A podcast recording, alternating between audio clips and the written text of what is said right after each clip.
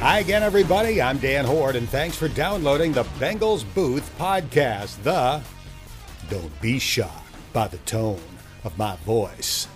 Check out my new weapon, Weapon of Choice Addition, as the Bengals add one of the top weapons in this year's draft to the offense with a selection of LSU wide receiver Ja'Marr Chase. Coming up, I'll discuss Chase with one of my favorite writers covering the NFL, Cian Fahey. He's an Irishman who's hosted a podcast for ESPN in the past and is currently producing content for subscribers at patreon.com for as little as $2 a month. Trust me, you will want to hear what he has to say about Ja'Marr Chase. Then I'll be joined by my broadcast partner Dave Lapham to discuss why the Bengals opted for Chase over Penei Sewell and who they are likely targeting tomorrow in rounds two and three. The Bengals Booth podcast is presented by Bud Light Seltzer. Refresh the game. And here's a quick reminder that you can have the latest edition of this podcast delivered right to your phone, tablet, or computer by subscribing on iTunes, Stitcher, Google Play, Spotify, or Podbean. It's the greatest thing since The Beast. I used to be a bookstore's best friend leading up to the draft, as I would buy several draft guides to help prep for the draft and then to learn more about the Bengals' late round picks that I didn't know that much about. Dane Brugler, the draft expert for The Athletic, has cut down on my spending thanks to his annual draft guide known as The Beast. This year it contains 415 scouting reports and nearly 262,000 words. It's so comprehensive that I now know that quarterback Zach Wilson, selected number two overall by the Jets, is the nephew of the dude that founded JetBlue Airways. The Beast definitely lives up to the nickname and is one of many reasons why I subscribe to The Athletic. I also subscribe to the football content produced by Cian Fahey on Patreon.com. He's worked for Football Outsiders and ESPN in the past and has some very interesting things to say about the Bengals selection of Ja'Marr Chase. Cian, tonight the Bengals selected Ja'Marr Chase fifth overall. You wrote about him and did some video analysis last month. The headline of your story was Ja'Marr Chase is a true superstar prospect. I've seen enough of your work to know you don't throw that term around lightly. Why are you so high on Ja'Marr Chase? I don't throw that around lightly. And the funny part of it is, and this is very relevant for Bengals fans, watching Joe Burrow last year, and maybe you won't might like me saying this, but you won't care now. But when I was watching Joe Burrow, the best player on the field every single game I watched was Ja'Marr Chase. Like the, the quality of him as a wide receiver, I wanted them to let him. Obviously, you don't want guys who are too young to be playing in the NFL because they just get beaten up. But I wanted him to be able to come out after last year because there was nothing left for him to do in college. He, he's a bigger receiver. Actually, because he's going going to the Bengals, it's kind of perfect because you guys have got Tee Higgins there, and you just watched what Tee Higgins did in his rookie year, where you have that size, you have that athleticism, and you have those ball skills. The interesting aspect of it is Tee Higgins really surprised me as a rookie because when he was coming out of college, his routes were quite poor. He'd get pushed around a little bit, and I didn't think he adjusted all that well in the air to the ball. Now, if you compare him to Ja'Marr Chase, you'll see the size, you'll see the athleticism, maybe like, yeah, they, they're similar. But then you'll realize if you go if you go back and look more closely at Chase's college tape, he's doing things that Higgins didn't do in college.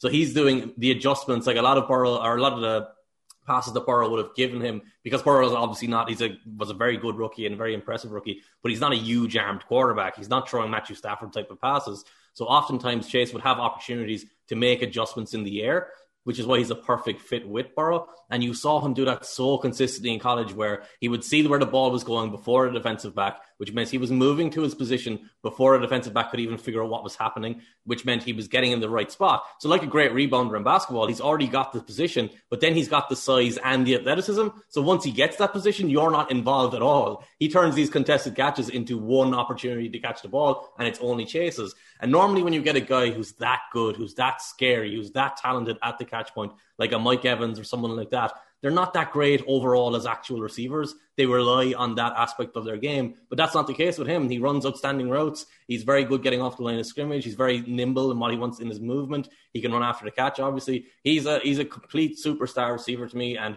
I, he's one of those guys where if you normally wide receivers like over recent years we haven't really wanted them to go in the top five but there's no argument taking him where you take him because of just how good he is. We're talking to NFL analyst Cian Fahey. I assume the fact that Joe Burrow threw to him for two years has to be a plus. How big of a plus, in your opinion? Uh, I'm not sure how much that really matters just because the level of competition is so different. And now with Burrow's knee injury, obviously, there's going to be some question marks about how his timing and everything gets down in the offseason and how he's going to feel playing on that knee. But you, you, can still be really optimistic about it. I think actually what I'm more interested in is how the, it will impact the defense when you've got Higgins on one side, Chase on the other, and then you've got like Tyler Boyd working in the middle. You know what I mean? Like, come on, like, what, what are you? you have, how many more weapons do you need? Because obviously we wanted that to be with AJ Green last year, but Green was at the end of his career and injuries had caught up to him a little bit, and that limited him a little bit. But Chase's ability to win the ball one on one and Higgins' ability to win the ball one on one on both sides of the field, and then you factor in that neither of those guys can be matched up to with just a big cornerback. Like in back in the day, you could have had a big cornerback again, go against a big receiver. You can challenge him at the catch point, and that's all. That's all you got to do. That you don't have to worry about it anymore. If you just put a bigger corner on Chase, he'll still run away from that guy. He'll still make it, make a catch underneath and turn into a 50 yard play. And Higgins on the other side will do the same thing. So if you've got Burrow there, who's so intelligent with where he throws the ball, like obviously he had his struggles as a rookie. Every quarterback does. And the charting that I do and the analysis that I do, rookie quarterbacks have never come out looking great because they're rookie quarterbacks. But you could see the potential there in what Burrow was doing. His his intermediate and his short accuracy is really good. His intelligence is really good to understand not only where to go with the ball, but how to place the ball against the specific coverage to set his receiver up. So when you've got a guy like Chase who works brilliantly in the blind spot of the defender, who works brilliantly catching the ball and going after the catch, and the ball is being thrown to the exact spot he needs it to go to, that's like that's guaranteed production. It's like unless you have some amazing turnaround where he suddenly drops the ball all the time, that's the only thing that's going to stop him, and that's something that can happen to any receiver. So if that's your only concern, you've got no concerns. I always find with like prospects prospects like this, they're the most boring prospects because they're good at everything, you know. Like if, if we start talking about Patrick Mahomes and we're like, "What's Patrick Mahomes good at?" and we can say all these things, then we can say, "What's Patrick Mahomes bad at?" and we'll go, um, "He's kind of inconsistent sometimes," and that's kind of it. That's kind of what it's like with Chase, where you're just you're sitting there and you're superlative after superlative after superlative, and it sounds like you're just a big fan, and reality is he's just that good, you know. That's the kind of boring we like here in Cincinnati. We're talking to analyst Cian Fahey. You can subscribe to see all of his content for just a few bucks a month, like I do at patreon.com. You showed several clips that showed Ja'Marr Chase subtly pushing off to get separation. Is that good, or is he going to get penalized for that in the NFL? So there's a scale, okay? This is like, oh, I have an Odell Beckham to Mike Evans scale, and I'm surprised we haven't had a rule change with Mike Evans. I mean, he's gotten better at it, but when Mike Evans was coming out of college, he was just running around pushing guys like it was like it wasn't football what he was doing. He would extend his arm fully and just push away from defenders and get called for it all the time. Hasn't actually happened that much to him in the NFL. Maybe it's because the rules have changed, and or maybe he's just gotten better. But so when you're pushing off, smart pushing pushing off is pushing off in such a way that the officials can't see it. And Odell, when he was at LSU in college, he had a, he had actually one play that always sticks with me where he ran a post route and I think it was Mettenberger threw the ball behind him. Not no surprise there, but Mettenberger threw the ball behind him and he had to work back through the defender. And he actually used his elbow to move the defender and move the defender while his hand was going the other way to catch the ball and reach back for the ball, fall to the ground. And it's this very subtle thing that you'll see the defender like falling down on the broadcast angle, and you kind of wonder how did that happen. And then they'll show you the replay, and you'll just see that little elbow going in on his side, moving him out of the way, and get, giving a clear path for the ball. And that's the type of thing that Chase can do. And the Beckham to Evans scale is that on Evans' side, you've got receivers who just don't know understand the subtlety of it. They're just pushing everyone. Like you know that Chicago Bears receiver last year who just punched someone out of the middle of nowhere. He'd be like on that side of the scale where he can't hide anything that he's doing. And on the Beckham side, you've got guys like actually AJ Green was great at this as well. All actually one of the things, all of the elite receivers are great at this because it's the only way you can beat great cornerbacks. So great cornerbacks will stick with you and stay tight to your body through your route. And then the separation only comes at the last second. And how you get that separation is with your hands or with your elbows rather than your hands in tight. So what that means is when your body is on their body, it's the hand that's hidden from the official. So your outside hand you don't want to use. You want to use a hand that's snapped in tight together between your two bodies and just shift them out of the way. It's like that ship that got caught in the Suez Canal. You couldn't grab it and turn it around. You have to leverage it out of there. So he's great like that. They should have called him. He would have done the job. Yeah, that that ship wasn't real subtle, getting no. getting stuck in the in the canal. Does uh, Ja'Marr Chase remind you of anybody? I, have heard people say Anquan Boldin, but running a four three eight instead of a four six. Uh, does anybody come to mind for you? I always like those comparisons where this guy, but a massive difference between this guy and that guy. Just like uh, him, but fast. Yeah. I think Odell is kind of where I've kind of leaned. Um, I, I think the scary name, like, kind of want to say that I don't want to say is Calvin. Um, the only reason I don't want to say that is Calvin Johnson reached a level that no one should ever be expected to reach. Like he's the only guy I think you can talk about with Jerry Rice and Randy Moss on that kind of a level. But in terms of talent, in terms of skill set, he does literally everything. Like you can't turn around and say he, we ask him to do this, he has to do that, or he has to play in one certain area. He can only be one type of coverage. That's just not the reality of what it is, and that's generally how you would compare a receiver to another receiver. Like if you were, I'm just trying to think of a, a, a normal comparison there. When AJ Green and Julio Jones came out, and Julio Jones was the superior athlete, but AJ Green was a phenomenal athlete as well, and he was so incredibly fluid and his that you guys got to see that for 10 years. The uh, unbelievable adjustments he made that makes at the catch point. The unbelievable plays and routes he ran despite his size.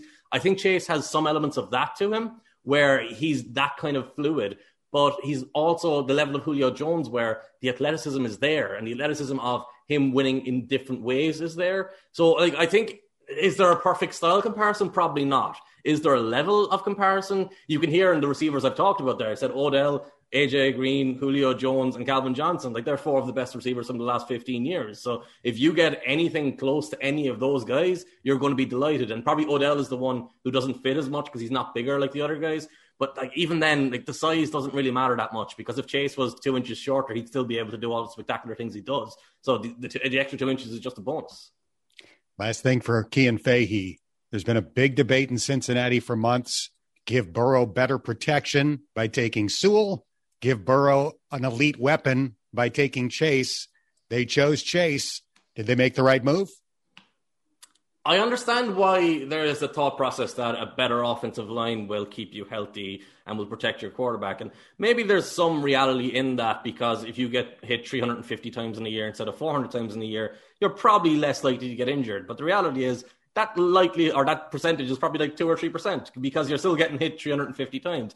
Look at Eli Manning, spent his whole year behind offensive lines that couldn't block. Look at Carson Wentz, played behind one of the best offensive lines I've seen in the last 25 years and got injured in a scramble play. You're a quarterback, you're going to get hit. Like that's inevitable. Even when your protection holds up perfectly, you're still going to get hit and you're going to get bumped and you're going to get knocked around. Yes, there's a great argument for protection. Like with that said, protection is hugely, hugely important. But you also have to understand the way this league is moving. The way this league is moving is get as many weapons as you can get. You get guys who will let your quarterback get the ball out quickly, guys on the outside who will make the, the defense scared of blitzing, which makes the defense far more predictable. Now, and you've got, and actually, this comes back to your original question about how Burrow and Chase together is really promising because Burrow's the type of quarterback who can figure out where to go with the ball very quickly and get the ball out very quickly. He's not someone who needs to hold it and needs to see the receiver come open. So if you have two guys on the outside who are going to win quickly, and you've got Tyler Boyd who can obviously win quickly, you now have an opportunity for Burrow to kind of play the way Tom Brady played for so long, where catches the ball, it's gone, catches the ball, it's gone, catches the ball, it's gone. Not to say he will be Tom Brady because that again is like comparing to Calvin Johnson. It's an unfair standard to put on people, but like that's a, a major part of how the relationship between Brady and his offensive line worked for so, year, so many years in New England. The offensive line there was always very, very good, but they were benefited by the ball coming out quickly. And that was part of having Edelman and Welker and Gronk and guys who just got open really quickly. So there are different ways to protect your quarterback. There are different ways to make your offense function. And since I don't really want Burrow to be going under center, taking deep drops, hitting deep shots off of play action all the time, you want him to be catching the ball and releasing it all the time it makes sense to have uh, that receiver. Now, that doesn't mean you ignore your offensive line issues, but like the other aspect of this is you're still pretty excited about Jonah Williams. You're not you're not like concerned about having to start him.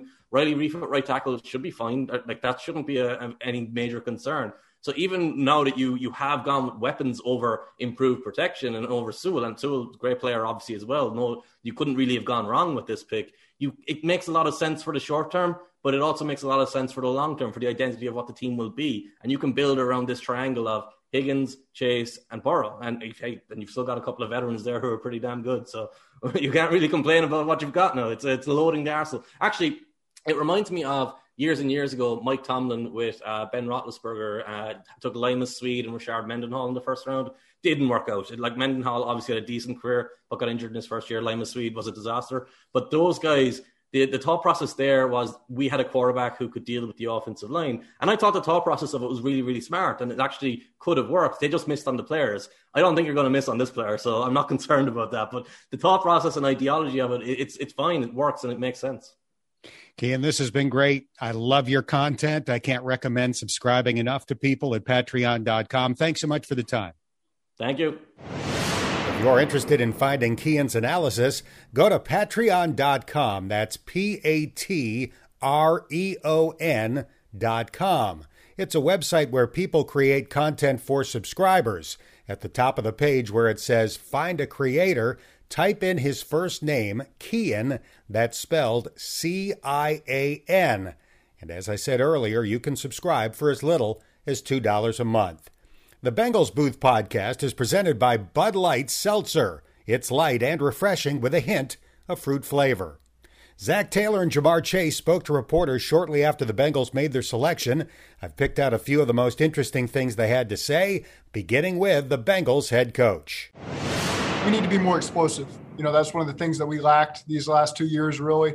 And and so adding a guy like Ja'Marr Chase, uh, when you already got TB and you got Tee Higgins, and then we got good depth behind him as well um, and then you look at some of the other playmakers we got on offense. We're really excited about the direction we're headed. Uh, one of the things I heard a lot talking with Ja'Marr's high school coach was just his work ethic. Um, how much of that was a part of your decision as well? Absolutely. He fits everything that we're about here in Cincinnati. Uh, that, that's one of the things you can get. That, that's where Joe Burrow comes into play. You know, you get a chance to talk about a guy's work ethic, and for Joe to talk about how much time they spend together even in the spring, you know, just outside of football and working on it one on one, outside of team activities, tells you what you need to know about um, about him and that, that he's going to fit right in with what we're doing on offense and as a team. Zac, how much did did uh, Joe campaign for Ja'Marr and, and how much of that success they had in 2019 play a role in this pick?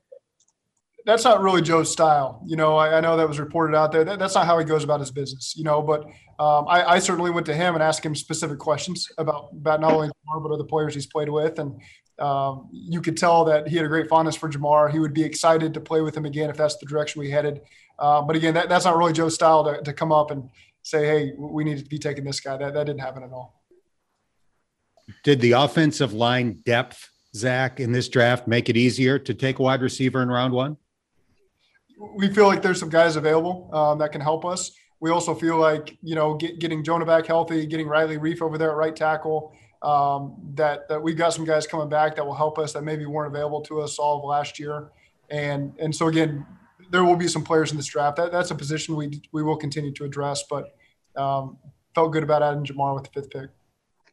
When you asked Joe Burrow uh, for some information about Ja'Marr, was there anything especially impactful or any story that that he shared that you really resonated with you? I don't know that I needed a lot of convincing uh, necessarily. I just said a scale of one to ten, what would be your excitement level if we added Ja'Marr Chase? And he said ten, and uh, that's a pretty good answer. It appeared that uh, Ja'Marr was wearing orange and black shoes. I, I, don't know if he anticipated this or hoped for it, or, or, if I'm just you know reading too much into it. But how did he react uh, when you made the call? You could see there was some excitement there. You know, he was obviously in Cleveland with his family, and you could hear the cheers in the background. And um, it's one of those experiences I don't take for granted being able to share that news with somebody, and, and it's life changing news. And um, I could tell the excitement level. Um, you could see whoever was behind him was excited as well. So it, it was a really cool experience. Ja'Marr attended the draft with his family as well as LSU head coach Ed Orgeron and wide receivers coach Mickey Joseph. Here are a few of Ja'Marr's comments to the Cincinnati media.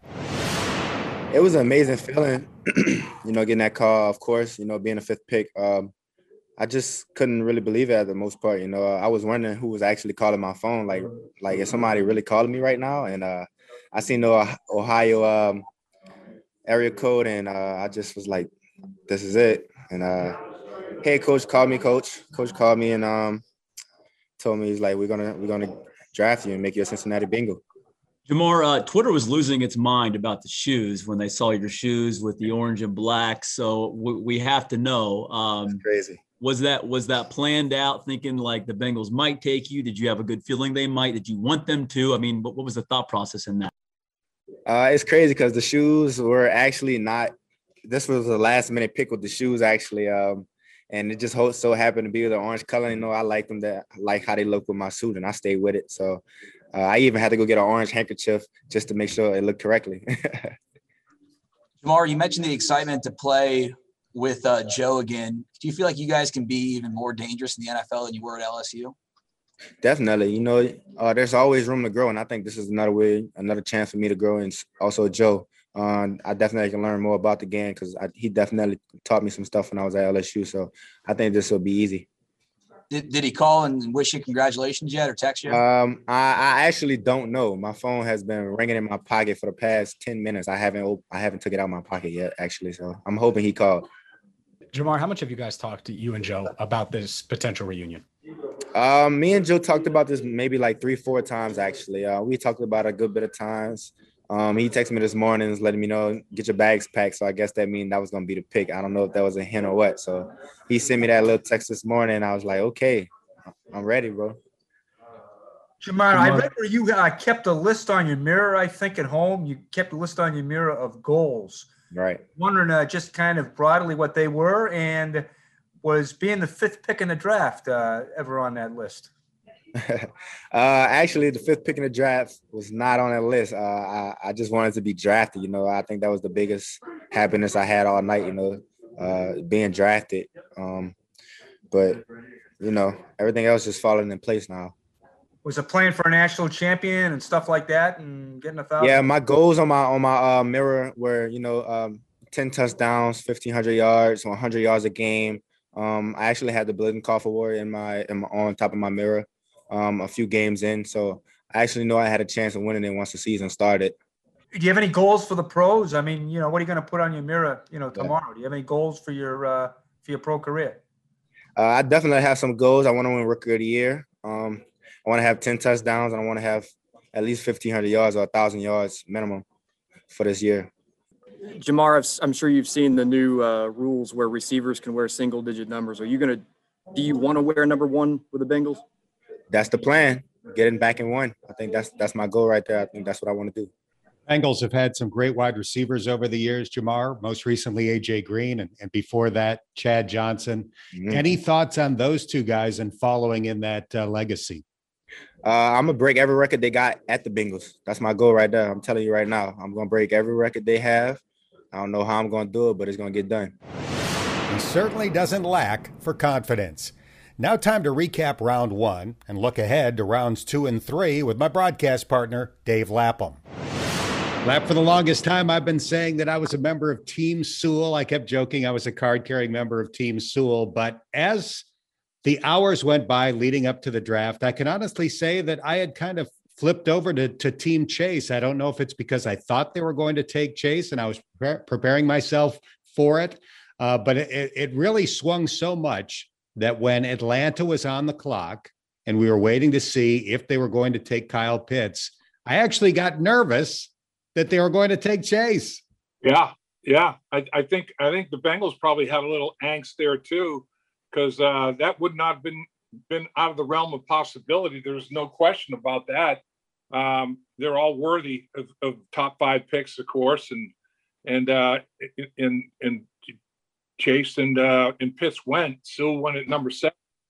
Yeah, it was it was interesting, and and honestly, I think the uh, the mindset that the, that the Bengals had in terms of take two and thirty eight, uh, excuse me, take number five and number thirty eight, and get the best value. You know, uh, played out well because offensive linemen. Uh, there were three three offensive linemen taken in the in the first 14 selections, and then two more the rest of the draft of the round. So there are only five offensive linemen off the board. And and so there's some good choices at offensive line in terms of depth there left in the second round. And then I, I thought, man, it's going to be tough because there's a lot of edge rushers left as well. Well, four out of the five last picks in the first round were all edge rush guys. My guy Turner went. Um, uh, Tryon went, you know, another guy that I thought might be, you know, somebody that you, you think about. Uh, Oweh went, and uh, Rousseau went. So uh, that there was a run on that down the stretch, but it still leaves, you know, quite a few offensive linemen for them to think about. That's for sure. And we will definitely break down some of those second round possibilities and maybe even third round possibilities in just a second. Let's get back, though, to Ja'Marr Chase for just a moment. Uh, we were uh, part of the Cincinnati media that took part in, in Zoom calls with Zac Taylor, Brian Callahan, the offensive coordinator, and then Ja'Marr Chase. Anything jump out from those conversations to you? Not really. I mean, it was all it was all pretty much things that we had heard you know, about about Chase's game. Um, obviously, the interesting little nugget was that you know Joe Joe Burrow texted texted him and reached out to him and let him know, go ahead and pack your bags. You're coming to uh, you're coming to Cincinnati. So obviously, uh, there, there was a big uh, a big interest in reuniting those two guys with the talents and skills that they showed in that 2019 season for sure. Um, but I, I think the, one thing that struck me about him is he's got a uh, he's got a personality. He's got a good sense of humor. I, I was I was thoroughly thoroughly entertained by the guy. I thought I think that uh, he's gonna he's gonna bring a little bit of juice in a, in a lot of different ways to the locker room. And uh, first and foremost, though, is the electric play. I, I think that he's going to be uh, he's going to be somebody that obviously Joe Burrow knows how consistent a player he can be how explosive a player he can be, and uh, and I think that's gonna that's gonna you know raise the boat. There's no question about it. I thought Zac Taylor was interesting when he said early on, we need to be more explosive offensively. Right. So that was obviously a key reason why they elected to go with Ja'Marr Chase over Penei Sewell or or others. And then when Brian Callahan talked about in the current NFL, you can't hold on to the ball anymore. Like the days of the seven step drop are over. Uh, you've got to get rid of it quickly because the pass rush has become so fierce. And as a result, you need guys that can win quickly as wide receivers. And Ja'Marr Chase definitely gives them somebody that can do that. I agree with that. And, and the thing I, I also liked the comment that uh, Brian Callahan made when he said his mindset is to score every time he gets his hands on the football. And, and that, you know, he was a touchdown maker extraordinaire in 2019 with 20 of them uh, and he and he led the country with 24 plays of over 20 yards. So the explosiveness, the ability to finish, the ability to you know take the ball the distance, um, you know that uh, you know th- those those all all are something that you, you're starving for. And I think honestly, this guy runs. He's such a good runner with the ball after the catch. Uh, you can line him up in the backfield and run a toss sweep with the guy. I think he's that good of a runner He's got a low center of gravity. He's he's he's strong where he needs to be strong in his lower body, and I think he's going to be. You know, I think he's going to be tough to tackle. I think he's going to break a lot of tackles, and with that four three four speed, man, I'm telling you, uh, uh, look look for some big plays from him. I, I look for him to be a, a big contributor in the screen game. You know, the wide receiver screen game, the alley screens, the slot screens, and I like his position versatility. You know, he he a lot of people think that he he could be he could project to be one of the best outside receivers in the game as well as one of the best inside receivers in the game. And he didn't show any bashfulness. And uh, the other thing i liked about him was his confidence. You know what what, what are the, i'm going to break those records with the records that aj green and chad ochocinco said i'm going to break those records that's my goal and, and i don't think it's uh, you know i think it's just confidence that i don't there's a difference, I guess, between cockiness and confidence, and we'll see which which one he is. But uh, I, I like it. I like the fact that he he feels like he's going to be a playmaker, make plays, do a lot of good things, and uh, and and add to the explosiveness of the football team, like Zac was talking about. He basically moves into the starting lineup in the spot that AJ Green played last year. And AJ last year had no explosiveness. His game basically had become run a slant, box a guy out, use his height and his reach to make the catch. Maybe you gain eight to 10 yards. There wasn't much after the catch. Obviously, AJ did all of those things early in his career, but last year he was more or less a, a box out your defender possession receiver.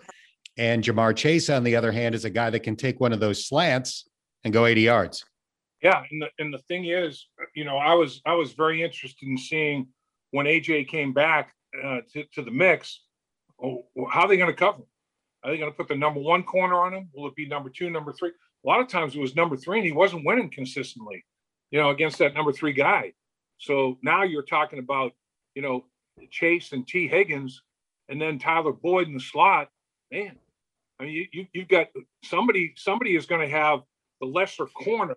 And I, I think, I think the perfect spot for Chase is at that X, X receiver spot, you know, where you're split end, you're out there by yourself. It's, it's one-on-one. You know, if they roll coverage that way, Tee Higgins and Tyler Boyd are gonna they're gonna feast on the other side of the football. So, you know, I, I think that that formationally, and and people filling those formation uh, spots and, and creating mismatches and matchup favorable matchups for the Bengals in the passing game is going to be a big deal. All right, so let's move on to day two, rounds two and three. The Bengals will have the sixth pick in the second round. They had the fifth pick in the first, but they've got the sixth pick in the second round, number 38 overall. And then they're back to the fifth pick in the third round, which will be number 69 overall. We certainly would an- anticipate that they're going to go offensive line in the second round. I suppose an edge rusher is possible, uh, but offensive line seems to be the most likely scenario. As you pointed out, five offensive linemen were taken in round one. Penei Sewell was the seventh pick. Rashawn Slater went 13th. Alijah Vera-Tucker went 14th.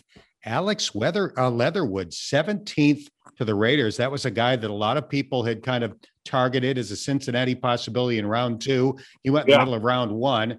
And then Christian Darrisaw went to the Vikings at number 23. So that leaves a lot of good offensive linemen. Now, keep in mind, they do pick sixth. So, you know, one or two of these offensive linemen will probably go uh, before they pick in the second round, unless they elect to move up. I wouldn't necessarily anticipate that. Uh, but the highest ranked offensive lineman, according to most of the things that I've looked at, that did not get selected was Teven Jenkins from Oklahoma State, 24th on Dane Brugler's board, 21st on the Athletic's consensus board, where they looked at a lot of the different uh, big boards, 31st according to Pro Football Focus. So everybody seemed to have a first round grade on Teven Jenkins, 6'6, 315 pounds, 33 and a half inch arms, but he didn't go. He didn't go, and and and supposedly he plays with a nasty streak. You know, supposedly he's very very physical, and uh, you know a lot of people had him going to the uh, Pitt, Pittsburgh Steelers. I saw in, in some mocks going there, and you know that's he's an AFC North kind of guy. So I, I think that he's got to be somebody that is potentially uh, one that they're targeting. But this, what, what could happen is exactly what happened at the end of the first round, where four out of the five picks, New Orleans went edge rush, uh, Green Bay went went in the secondary, and then Buffalo and uh, Baltimore and Tampa Bay all went edge rush. So four out of five guys, because edge rush, not many edge guys had gone, so there was a run on them. So now everybody's shuffling their board just like the Bengals are doing, and they're saying, "Wow, I mean, there's some value at the offensive line." So they don't pick till number six. So I, honestly, Dan, I still think there are six candidates out there, though. You know, Jenkins being one of them. Uh, obvi- obviously, Landon Dickerson, there must be some sort of an injury issue because a, lot of people had him going in the first round. He didn't get drafted, the center out of Alabama, and he's probably the only Alabama Crimson Tide player that didn't get drafted in the first round. Gosh, six of the first 24 guys were Crimson Tide players. I mean, 25% right there. But, you know, Jackson Carman's there, Leon, uh, Leon Eichenberg's there, Dillon Radunz is there. You know, there, there, there are still guys there in the, in that, uh, you know, second round that I think still have quite a bit of value. So it, it's going to be interesting. Samuel Cosmi also Yeah. did not go out of Texas. So one of the highly ranked offensive linemen, Walker Litter, a Walker Little, a person that you've mentioned before out of Stanford. Uh, now Yep. he he is an injury issue guy, and uh, Landon Dickerson did have a torn ACL last year, so that's Yeah. a big reason why he's still on the board. But Sure. you know, the guys that we've just mentioned have been mentioned as first round candidates in Yep. many cases, and they're still there. So they are going to have the opportunity to get a, a highly graded offensive lineman in round two. Well, I mean, you know, Dickerson obviously has the rehabbing from the knee, like you said, Dan. But shoot, I saw him doing like a cartwheel down there during the uh, pro day. So wondering how seriously affected he he might be. But I mean, okay, say we go uh, guys that would still be on the board that people would think highly rated as offensive linemen, depending on you need interior or on the edge. Landon Dickerson, Jackson Carman, uh, Eichenberg, Radunz, Cosmi, uh, Walker Little. That's six right there. So the Bengals are going to get one of them. I mean, if, if, if everybody takes one, they still end up with a guy that I think uh, would would make sense, and they'd say, "Hey, you know what? We were right. When you take the value of of going receiver at five and an offensive lineman at 38, as opposed to taking Penei Sewell, and then what kind of receiver would be left, you know, at uh, at 38?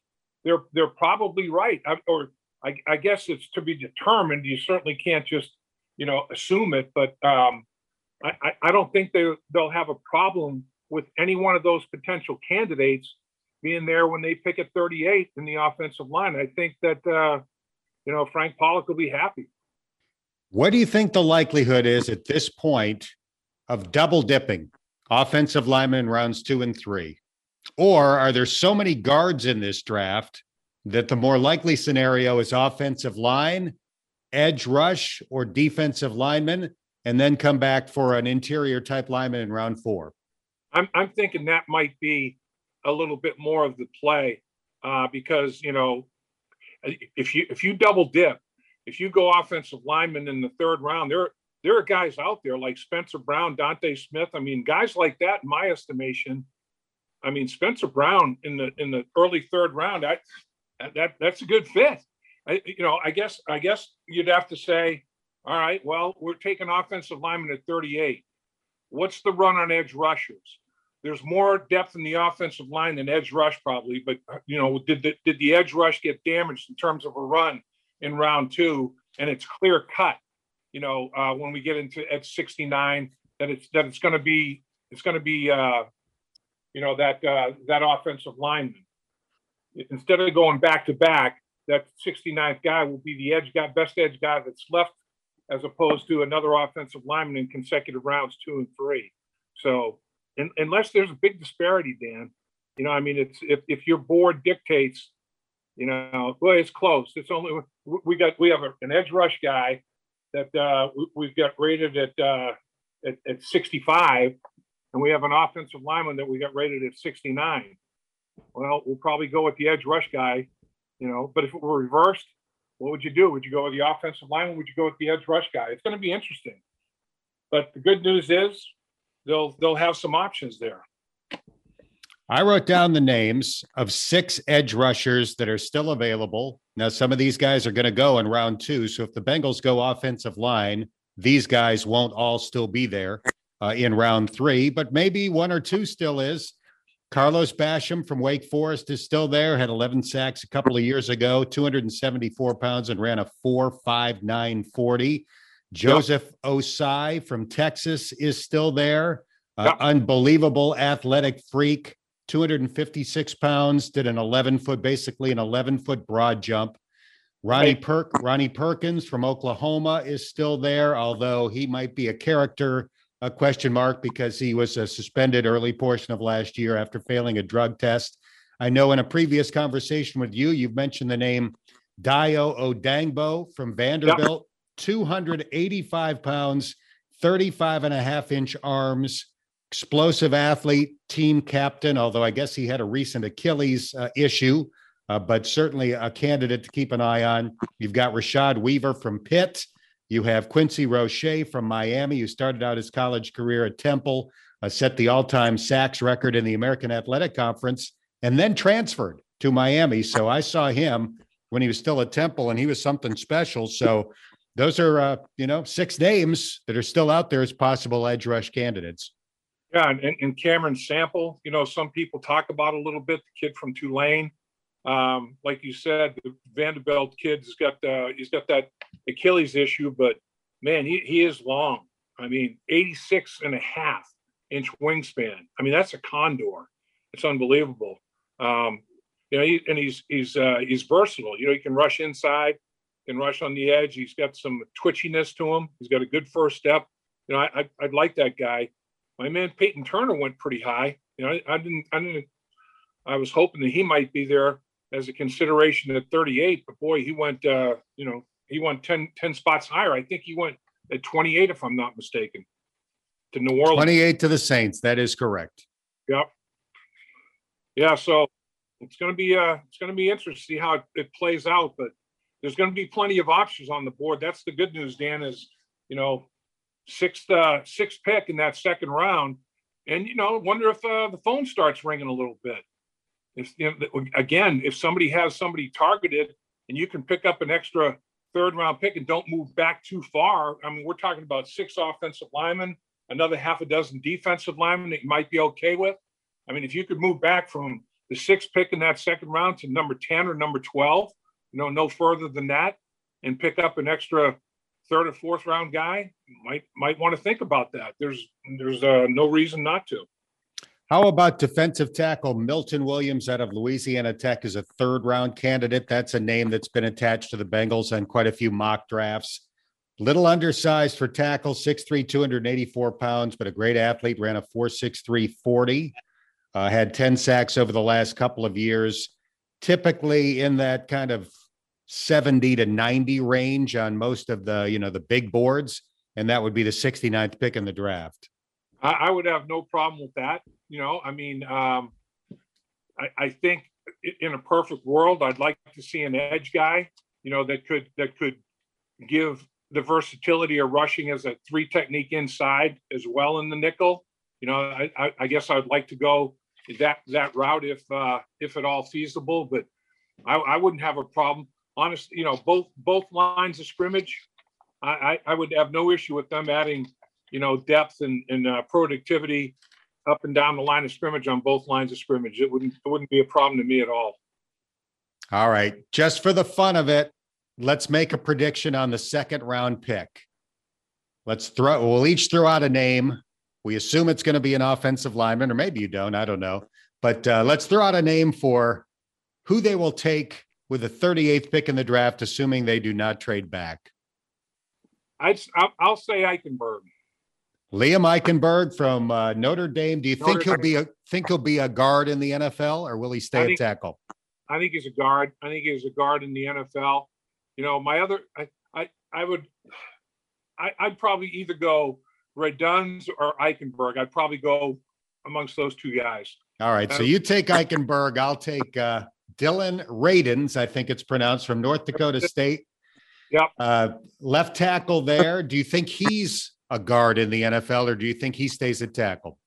I think he's got a, a, a better chance to uh, to stay at tackle. He's a little bit longer. Yeah. He's got 34 arms instead of 32 and a half inch arms. That's what Eichenberg's issue is. But Eichenberg's found a way to overcome it. Um, and Eichenberg's less than 80 inch reach, whereas uh, Radunz uh, is not. Uh, he, he's up over that. So the measurables say that, that, that, that's a possibility.